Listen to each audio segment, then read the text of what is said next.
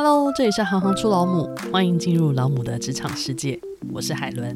今天首播要聊的主题是数据科学 （Big Data）。我先介绍一下我们的来宾——数据妈妈 Peggy。Peggy 是高雄人，在大学时期迷上了网络经济，后来到美国念硕士，钻研数据科学的相关研究。目前呢，长期居住在米兰，有个五岁的可爱女儿，同时也是小小数据科学家的创办人。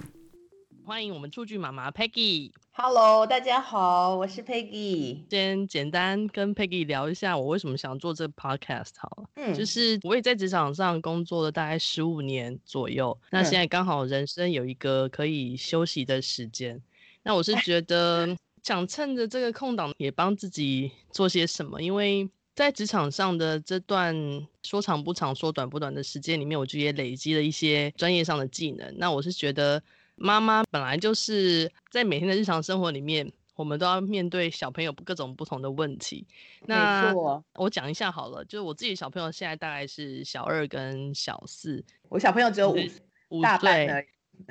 所以常常我们就是要用，就是比较难的事情，要用比较简单的方式跟他们解说。然后那时候只是想说，很多时候我他们问我的问题，我也不见得知道答案。这些事情或许可以透过不同领域的妈妈一起来做一些分享。所以一刚开始想做这 podcast 的初心是这样，就是带着大家透过妈妈的视角，然后去认识不同的领域的专业妈妈，然后把这些专业知识给分享出来。或许对自己也是一种新的学习的方式，然后也可以未来给小朋友一些不同的新的方向的引导跟启发。这样，其实我呃，我很多的朋友都会想做类似的东西，因为嗯，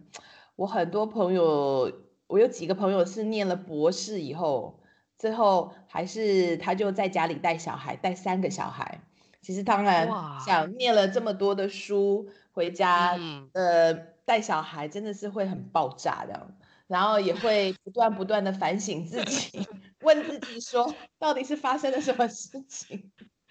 就是一切都要从头开始修的意思吗？对，一切都要从头开始修的。其实大家有不断不断的，嗯、呃，在在问自己的过程之中，你就会发现，其实你什么都没有失掉。其实你的工作经验也好，你的读书经验也好，对于你在带小孩上面呢、啊，嗯、都不是浪费的。嗯、对，都可以有不同面向的应用。那我非常好奇耶，就是不知道 Data 妈妈你自己是什么时候开始进入这个 Big Data 的研究领域？其实我大学我是台大经济系毕业的，那、嗯、我大学呢就是一直在寻找我自己 到底喜欢什么这样，所以其实我最后毕业，我虽然是台大经济系毕业，可是我其实呃大四大五的时候我有延毕一年，我大四大五的时候都正好是在两千年那个时候。呃，网络刚刚起步没有多久的，我还记得我去修了一门课，他的 project 就是在做 Amazon 的分析。那那时候的 Amazon 是只有卖书的，哦、那我那个时他最早是卖书的，他最早其实是只有卖书的，对。那现在发展到什么样子，其实就不过什么都卖啊，不过二十年间的事情哦。那那个时候，那那时候我就是自己对。网络只是单纯对网络的发展非常非常有兴趣，我就去修很多管院的课，然后看很多很多书，所以那个时候我就觉得我其实是对这个这个领域是有兴趣的，只是单纯有兴趣而已。然后后来出国念书的时候呢，我其实才知道 database 是什么，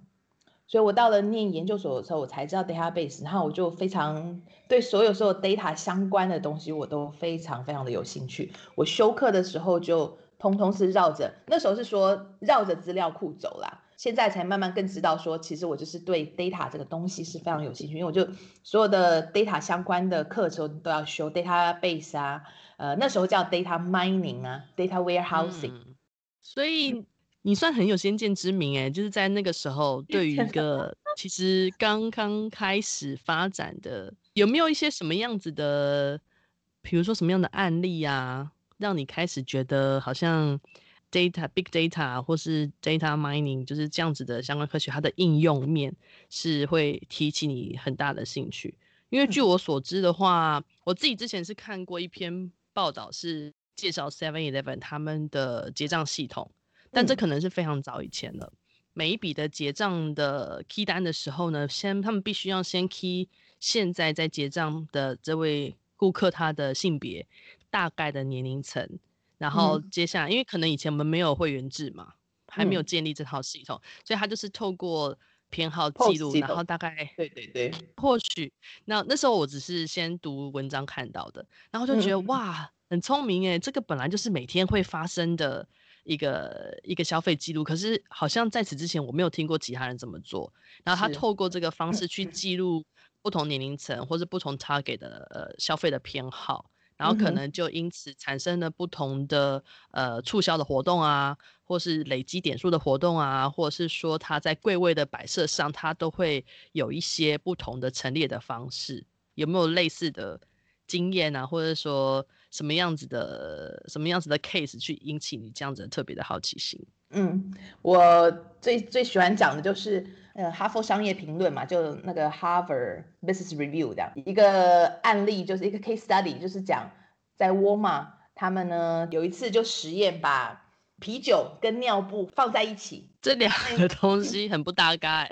对啊，那其实他们就是从他们的呃客户的消消费行为来做分析，就发现，哎，常常呃尿布跟啤酒都会一起被买到。那原来呢，就是。那些妈妈啊，生完小孩嘛，在家里带小朋友，要照顾小朋友啊，小朋友啊，四小时就要喝一次奶，所以呢，就派先生在下班时间去买尿布。那先生被派了的工作呢，就觉得，哎，那还要鼓励一下自己啊，所以呢，他去买尿布的同时呢，他就会拿一手啤酒这样子。所以这个这个案例是真的，就是激发我兴趣的一个一个案例哦，就觉得这个实在是太有趣了。所以我才开始对资料这个东西，我觉得真的也就是真的可以从我那时候是对行销有兴趣，客户的消费的行为来去做行销的设计这样子，甚至于你可以做到客制化的设计。我觉得应该他也不解释的话，我很难把啤酒跟尿布联想在一起。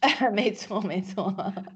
对。一般你就会把小朋友的东西通通放一起，嗯、想说啊，妈妈会是把它分类嘛，同一个类别的放在一个一个地方这样子。那像啤酒跟尿布这种案例，就是 pros analysis，你就是交叉的这种分析，你才会发现数据科学。好，听起来好像是一个，因为其实我比较常接触到的是，我常听到大数据，大数据。嗯，呃，数据科学哦，其实有人也翻作资料科学。其实就是 data science，它其实我们不会讲说它是一个科学的，它不是一门科学好了。就是比如说我们说科学有科学家做呃物理实验、化学实验啊什么，它其实是所有科学的理论基础。那为什么呢？因为其实科学都是用数据来说话的。那我们身边通通是数据，不管你是你要算钱也好啦。然后，或者是说那个钱是数字上的数据，可是实际上你即使是个人的资料，那些都是呃数据这样。那只要说是你有好奇心促使说问出来的一个问题，所以从你收集数据也好，呃，到清理，你要你收集来的数据不见得是干净的或是正确的，你要去清理啦，你要去看看你的数据到底是对不对，评估一下。图像化你的数据，到所有呃要建立模型、要回答问题，这些所有通通是数据科学的范畴。其实数据科学、数据分析也好，它不是就是写写数学程式，或是数学模型啊，或是写写程式而已。其实很多很多是呃，它带出来的东西是逻辑思维的建立，跟我们的日常生活会有实际的关系吗？因为这个听下来好像它后面有很。庞大的一个资料系统在支撑，可是如果今天反归到最基本的问题的时候，可能小朋友他很想了解，他可能问我说：“那这个跟我们的日常生活有关系吗？”或者说，嗯、呃，其实我们日常生活目前所接触到的，呃，有没有哪些东西的应用，其实已经跟所谓的数据科学产生关系？比如说，不要讲别的，就讲我们今年发生最大的事情，也就是这个武汉病毒的事。其实它就是绕着所有它的数，所有它的分析，比如说它要判断说，嗯、呃，哪一个国家一开始是限制哪些国家人进来需要做筛检，那到后来，呃，比如说你只要是从别的国家来的，你都要都一定要有十四天的去隔离，这些所有所有的判断，你怎么可以决定这些事情？或者是说，你不要讲说决定这些事情，你光是看说哪一个国家的呃呃感染率啦、死亡率啦，你怎么样来定义这些？你怎么样来记录这些？那这些所有所有的呃资讯都代表了什么意义？这些通通是呃 data，这些通通是数据的。那这个就是我们今年可以看到最大的新闻。其实你翻开报纸，翻开现在网络上面新闻一打开来，全部都是呃资料。其他的案例来讲好了，我们看 YouTube 啦、Facebook、Instagram 啊，它会推播给你，或者是台湾应该也有 Netflix。对，那它会推怎么样的影片给你，推怎么样的呃音乐给你好了。比如说，我喜欢看恐怖片，看了一次之后，他下次有新的恐怖片就会主动的送到你送上门来。嗯，对，他会主动的送到你的页面来。这些都是预测预测你的使用习惯，或是你的使用偏好，可以这样说吗？对，可以这么说，可以这么说。所以这些其实都是生活上的东西。那更克制化的话，其实像。嗯，像很多你可以你可以发现很多的商场也好啦，很多的餐厅也好，它会有所谓的会员制，或者是说，呃，旅馆它有会员你，你你会员他会给你打折，可是实际上当他在给你打折的同时呢，他都在收集你的偏好。你喜欢住什么样的房型啊？你喜欢睡什么样的枕头啊？你你曾经有过什么样的要求啊？啊，喜欢吃什么样的餐点呢、啊？那等到你下一次，他估计你下一次要旅行的时候呢，他就会把这些东西通通准备好给你。那目的都是什么？希望你能够更紧密的结合。你以后想到要去要去住旅馆，你就会只会想到他们那样子。对，以前大家可能比较不常接触所谓的 big data，但是他们可能很常接触到所谓市场调查。嗯、但市场调查，它可能调查之后的资料的分析跟应用，它好像跟这个你刚刚提到的所谓的 big data，就是基本上就是同一件事情，或是同一个逻辑衍生下来的。对，其实就是同一个逻辑衍生下来，只是 big data 现在会这么夯，或是这么火红。最主要的原因其实是因为软硬体的建制，意思就是说，所谓的 big data 嘛，就是资料的或是数据，它的量是大的。那以前是小的，以前可能只是单店一个店面，或是说，即使是一个连锁企业好了，也都是在它的企业的里面去做呃资料的分析这样。那它不只是。不只是问卷而已，问卷只是在数据科学的第一、第二步好了，问问题跟收集资料，只有到这里而已。那可是资料如果放在那里，你永远不去动它，它也就是一个没有用的资料了。你还是必须要去做分析，然后做预测，这才是会达到你回答你的问题也好啦，或是预测你的客人的行为也好。所以还是要去往后面走。很多的企业或者是或者是商家，他们累积了很多 data。可是实际上，现在有没有去应用它，才是最大的决胜关键。这样，那 big data 的差别就是在于，以前是单店，那你只有店里面会员或是客户的呃资料。big data 现在是因为网络，大家随时的活动是每每秒来记的，随时你都有活动记录在上面。每个人都有智慧型手机，随时都在上面产生不同的互动。对对对，然后所以你的资料的量就会变大，资料量变大的时候，其实基本的逻辑是一样的，可是当然你的分析就会变得更复杂，这样子就有更多的层面或是角度可以来做不同的分析的，还蛮好玩的。那如果说今天真的是，比如说小朋友有兴趣，因为我我不确定像这样子的一门科学，它是呃有没有年龄层的学习的限制，还是因为。据你刚刚提到的经验，你是在念大学或念硕士的时候才开始接触嘛？嗯哼。那因为其实我们今天整个节目的主轴“行行出老母”，其实我是觉得，除了妈妈自己学习，我们有时候也会希望，呃，在小朋友还年纪很小的时候，给他们一些不同的观念的启发。嗯。那如果说他们今天真的有想学的话，有可能吗？从小朋友开始学习起，或者是说？数学不好的人是不是也能够呃开始参与这样子的学习？可以。其实其实我们会做这个哦，最重要的原因是说数据的分析哦，不用讲太太远的未来，五年、十年后，五年、十年之间，它就不会是。怎么说呢？它不会是一个某一些人才会知道的东西，它应该是要所有人都需要知道的一个基本知识。它就会变成是像数学一样，像英文一样。为什么这么说呢？还是因为回到 big data，现在数据只有越来越多的趋势，数据只有越来越重要的趋势。就像我讲的，其实很多的商家或者是就是很多的企业，他们其实掌有数据，可是他还不见得会知道要怎么样去呃分析数据这样。所以其实数据分析这个，你虽然大家吵得很凶，可是实际上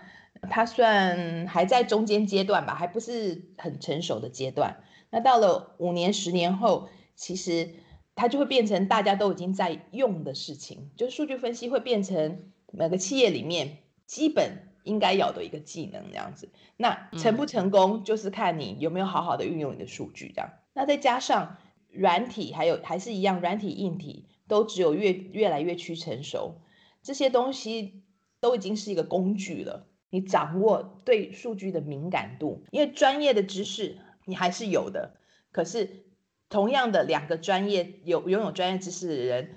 能够做数据分析的，就才会怎么讲啊？才会跟别人不一样，就对了。Peggy，可不可以帮我们介绍一下你现在的呃网络上的课程？我现在呢，跟美国那边合作，然后我们有一个叫做 Data Scientist Junior 的课程哦，中文是小小数据科学家，在美国还有台湾这边都有开课，不过我们是网络的课程，所以其实全球都可以上课，只要看时段方便，还有语言方便就可以有中文的，目前有中文课跟英文课。锁定的呢，目前是锁定九岁到十三岁之间，课程的内容是设计在这边哦。目前的课是三加二，也就是三个阶段的 data scientist，呃，小小数据科学家。然后最后两个是进阶阶段的，是 machine learning，也就是呃机器学习的应用。前三个阶段 data scientist junior 这三个阶段呢，我们都会从问问题、收集收集资料、清理数据，呃，收集数据、清理数据，然后图像化。我们会用 Tableau 来做图像化，再来就是看分析，看它的，比如说你图像化的趋势啦，还有这些东西。第三个阶段就会开始带到预测，为我们的 machine learning 做准备。那 machine learning 的方面呢，就 machine learning with Scratch，我们会用 Scratch 来做一点 machine learning 之外呢，最后会有 machine learning 慢慢推到 artificial intelligence，总共有三加二的这些目前的课程。那都是小朋友的。我们在招生的时候呢，很多的妈妈都说：“那我们也可以上吗？”看起来是非常有趣的课程。所以，呃，近期我们会把这个 Data Science Junior for Seniors for Adults 这样，我们会把它用同样的教学的逻辑，可是当然换案例啦，还有把我们的速度。换成不一样，然后来教大人，变成妈妈在家可以跟小朋友有共同的话题之外，还可以一起讨论共同的案例。可能案例会不一样，因为大人跟小朋友、嗯、呃有兴趣的案例会不一样。小朋友的案例都会是他们，我们都是选一些他们呃可能有兴趣打电动啦，他的呃、哦、比较比较贴身的，对，嗯、比较贴身的、啊，就是比如我们有用那个电动玩具的案例啊，哪一个电动玩具？在呃，在欧洲、亚洲跟美洲，它电动玩具其实你知道，其实卖的是不一样的。日本有那个角色扮演比较卖的比较好，那美国的话，可能就是体育方面的电动玩具就比较夯那样子。所以这些他们会比较有兴趣，或是开生日 party 的准备呀，大家喜欢看什么电影啊，吃几片披萨呀这些。那大人的话就可以来买房子啊，房价的预测啊，对啊，房价的怎么去判断呢？会。很受欢迎，呃，对，股票啊这样。那除此之外，我们这个是横向的设计，我们会有再来会有纵向的课程，像这个 data scientist 的话是比较跨领域的，然后小朋友学的呢也不会太，就是学他们一个概念，还有学他们的等于是入门而已。啊，我们会再推比较深入的统计的东西，还有 programming 的东西，就比较比较垂直的。课程这样子，我会一步骤一步骤的带着小朋友操作这整个的过程。对对对对，没有错。就用小朋友呃有兴趣的主题，用小朋友的话语来去教他们这些东西，这样子。更重要，想要表达的是你对于数据的敏感度，还有数据的掌握度，这样。你知道说啊，其实这些数据都在你的身边。当你看到东西的时候，你有没有想一想啊？原来它背后是这么样产生的。原来它数据收集来以后，它后面做了些什么事情？当你被推播的时候，你被呃你被推荐的这些东西的时候，你有没有敏感度？你有没有察觉到啊？原来是因为他们后面做了这些事情。所以我们想要带给小朋友的东西，是你知道这件事，这整个事情是怎么发生的。再来就是你在生活上面，嗯、就像我应该这么说好了，大家会讲说，我会担心说，哇，人工智慧会把我们给把人类给毁灭，会把我的所有的工作都拿掉啊。对对对，其实我们我们我们比较赞成的是，这些东西就是在发生。其实你再怎么害怕，它就是在发生。嗯、那你更应该的是，你去面对它，你去了解它，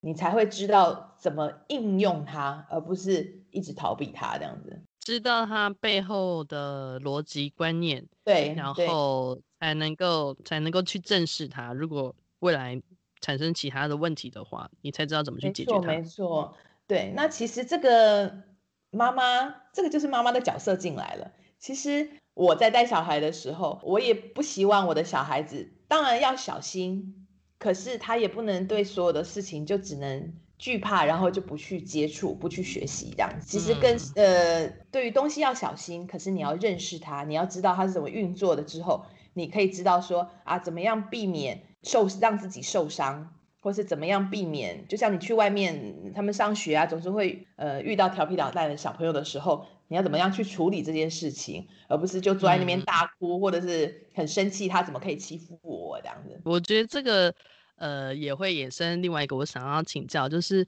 因为我们现在都是身为妈妈了，然后我是想说，现在小朋友如果他真的是对这东西有兴趣的话，我们能不能办法透过一些游戏啊，或是一些引导，去呃让他们对于所谓的数据科学产生一些概念也好，或是对他们来说有一些启发？我不知道有没有一些呃可以提供给大家的一些建议，或是你自己平常会怎么做？应该这样说，嗯。其实我平常带小朋友的话，我很多是很多的时间我都在问他问题，就是其实很多时间都是问问题而已。其实妈妈自己先有好奇心，不会直接给他答案吧？我就是会说，哎、嗯，为什么会？就比如说他他看电视是看 Netflix，哎，你看看他怎么也推荐给你这个卡通啊？那我们要不要也试试看？就会发现，哎，你也喜欢这个卡通，哎，是怎么回事这样子？然后我们去看看大人的部分，为什么大人的都是都是不一样的东西这样？或者是说，日常生活中就带他去认识这些东西。对，其实直接我我并没有什么特别的，我就是直接呃遇到什么，然后就直接用用问问题的方式吧，就激我觉得激起小朋友的好奇心是还蛮重要的这样。因为其实其实对家长来说，你很多时候你喂答案是最容易的，喂答案的同时，你可能剥夺了他们自己去。思考的思考的，我们上课也是用这样的方法。那呃，我生活里面我其实也是，当然你会给他答案，可是我比较长的时候都是问他问题这样子，让他去呃，因为常常他们回答也会很多出乎意料的，因为他们的，我也觉得有时候孩子的回答反而让你，因为他们没有受过这么多所谓知识化的呃对教导。所以他们常常会有一些很疯狂的，或是其实有时候乍听你觉得是蛮有逻辑的哦，只是他的想法是，是这样子啊，出发点跟你不一样。我，在想一些例子，不一定是符合常，不一定符合常规，可是他却是他常常都会吓我一跳，真的真的是这样子的。其实带小朋友，我觉得带小朋友非常有趣的。然后你可以从我，我是从我的女儿身上学到很多东西啦。你们自己现在在呃上课的这些小朋友，他们的几个人一组啊？就是我的意思说，他们上课还是说，其实每个人要负责自己的提出来的题目来做研究，还是他有分组？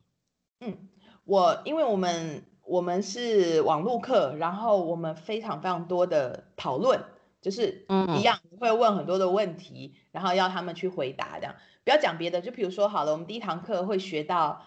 数据表格的列跟栏位，栏位跟列这样子。光是你你想说啊，我已经知道啦，可是我要叫你讲栏是什么，叫你讲列是什么，你大概也讲不出来这样，就就就是那个啊，就是那个横的那个，就是那个直的那个这样子。他们的人生应该还没有接触到 Excel。其实，呃，九九岁有哦，他们那个不叫 Excel，他们其实上学的时候数学课，对他们已经有表格的概念这样，所以这个东西拿给他看，其实他一看他就知道啊，这个上学上过。可是叫你问他把他讲，他其实讲不太出来，因为呃，一般上课不是这样子上的，他就是丢给你就跟你讲，直接跟你讲，然后就叫你。呃，算一算这样子，算有几个，OK，好，结束了这样。其实他们对于栏、对于列的概念有了以后，你才会知道数据的架构是在那边。好，这个就不说，反正我的意思只是说，因为有很多的嗯讨论，有很多的问题，我们会做作业，做作业以后呢，每个人要做要自己要报告，所以我们是限制五个以下。最多最多五个已经爆满了，我自己是比较喜欢大概两三个就好了这样。我们也有专案，个人的专案，会有整班的专案的话，就是比如说我们会把我们在最后一堂课，第一阶段的最后一堂课，会把所有的程序，你的功课就是去收集数据，可是到了来上课的时候呢，我们就互相交换，就变成每个人都是 data scientist。你要去清理，你要去评估其他同学的数据，然后你就要告诉我说，这个是他他写的数据，他收集来的数据有什么地方有问题的，那可以怎么修正？你所谓的清理数据就是这些，那每一个每一个的步骤都是很有逻辑，你需要去思考的。像我们让小朋友收集，他闭气可以几秒钟，在水里闭气可以几秒钟，大部分都写个十几二十秒，可是有一个九十九秒的。小朋友一看就说：“那九十九秒是错的，九十九秒是错的吗？需要清理掉吗？”那原因是什么？我们就会问小朋友：“你为什么觉得他是错的？”他说：“因为其他的人都是十几二十秒，所以九十九秒的是错的。”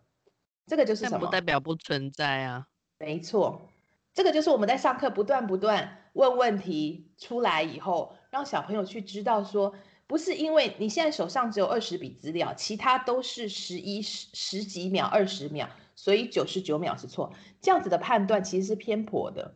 所以我们就去上网找，真的有人其实九十九秒不到两分钟，诶，只是你的比较是在于你拿九十九去跟二十秒来比，所以你觉得那它非常非常的突兀，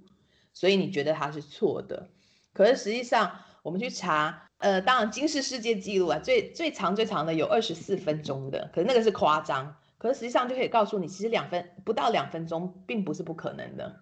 嗯，所以像这样子的资料是应该要被保留的。对，这样子的资料就是可以被保留的。那所以这些所有时候，我们光是清理数据这个这个阶段，我们花很多时间在不断不断的让小朋友，呃，我在提问，他们问问题，小朋友提出问题，不对啊，怎么样怎么样啊？或者是说我问他说九十九秒，你怎么可以判断说这个是正确的还是呃错误的？有的小朋友就有一个小朋友就讲说，我可以去看他的职业。看他是不是一个运动家这样子，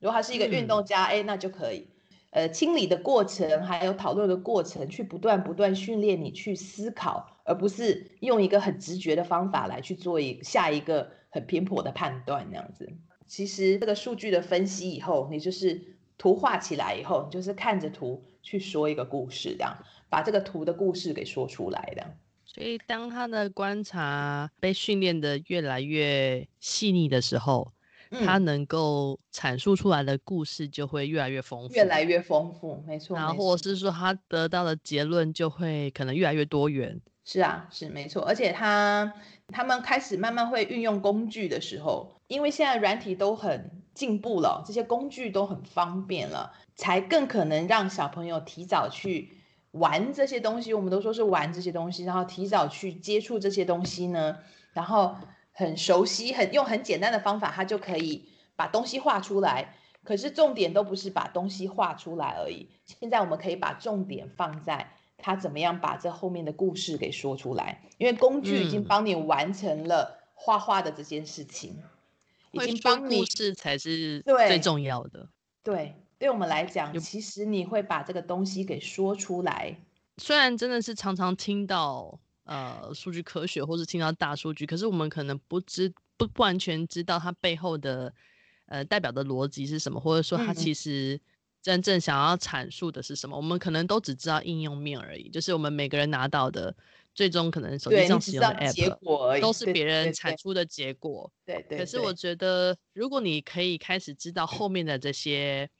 呃，思考的方式的话，它可以衍生出很多很多不同的结果。小朋友的想法就比较不会这么狭隘，就是不会说，呃，一个问题只会有一种答案。嗯哼。那我觉得这也是我们在陪伴小朋友的过程当中，一直希望带给他们的。那如果说还有，我我们来问问最后一个问题好了，是不是如果说他现在是有对这方面是有兴趣的，他真正在念大学的时候，是不是就已经有一个专门的学？是在教这些，还是说他的相关领域，什么样念什么样学科的人，他或许可以将来进入到这个这个研究范畴里头？嗯，其实 data science 哦，像呃有些 business school 下面有一个专门，比如专门做 data analysis 的，以前可能都会是在像我学的时候，我学的时候，我本来是资管系的，可是资管他没有专门 data analysis，他会教你。Data mining 啊，data warehousing 啊，然后偏比较偏呃 programming 面的，比较偏技术面的。可是我真的去学，我又自己再去管院里面去学，他们叫做 decision making，就是专门做 decision making 的话，比如说我们那时候就是学说，如果你有有限的有限的资源，你只有这么多飞机，你只有这么多时间，嗯、你要怎么样去怎么做最终的判断？对对，决策对，做决策这样子。所以以前叫这样。那现在 data science 的课在美国，有的是在管院的，有的是在就是在 business school，有的是就是资管，或者是说 computer science 下面可能就会比较偏 Python 那样子，比较偏 programming。可是之后的话就不知道，我觉得这个都是在 evolve。之后的话很难说哎、欸，我觉得每一个科系可能都需要学吧，因为在呃资料分析上面，你不要讲，你不要听说数据，你就以为只有数字而已。其实它有数字，它有文字，它有 image，它有图像。数据科学就是 machine learning、deep learning，呃，artificial intelligence，也就是所谓的呃叫做机器学习、深度学习，还有人工智慧的大核心就对了。他们其实你说的人工智慧、资料学习，它的核心就是数据分析，就是就是 data science。因为电脑嘛，它要能够学习，它除了有一个 model 之外呢。他要知道怎么从 model 里来去做预测，这东西都是统计。那他预测的呃准确度到底有多少，错误率到底有多少？这些所有所有都是资料分析。你喂给他一些资料，他学了以后，他可以去做预测。影像有影像辨识，声音有声音辨识，呃，文字有文字辨识，或者是说现在有叫自然语言处理的 natural language 的 process。这个现在在中文系，他们也都积极在学 Python 啊，学这些资料分析，来帮助他们做语言分析这样。所以你说以后会在哪个科系，我还真不知道哎，因为 觉得这可能是要一个通，就像我们一开始讲的，它是一个通识课，它会课程。对，就是大家必须要的一个基本的能力，在生物学上也有啊。生物学上做生物的分析，应该是最原始的大数据吧？因为以前我讲说只有单店小笔的一个单店，嗯，内部的一个数据分析。可是，在比较大笔，我以前有在一个心理学做脑波分析的一个 lab 做过工作，做做做 data analyst。他们的话，那个脑波一收集起来就是几几万几亿笔的资料，那那个就是 big data 的 analysis 这样。但是很前身，因为他那时候不是不是网络，它还是一个单的一个 lab，可是他们的数据量还是非常非常的大这样。像现在用在医学上的也很多，就是比如说分析。癌细胞，癌细胞就是你正常的细胞，它恶化嘛，变异了。嗯、那什么叫变异？你怎么样可以判断这个变异？以前都是用人眼睛来看那些照片，这样子，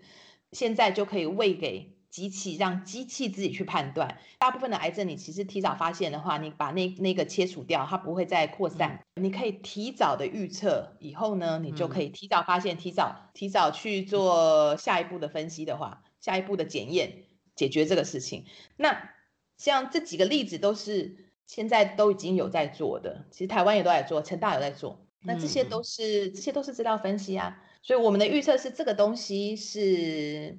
呃基本的能力，那可是可以运用在不同的领域，就看每个小朋友他们的。他们的发想喽，在哪一个领域用呃这样子的基本的逻辑架构再去往下延伸，或是再往下学习更多这样。是是的，是的，非常感谢你今天感谢 Helen 带来的 课程，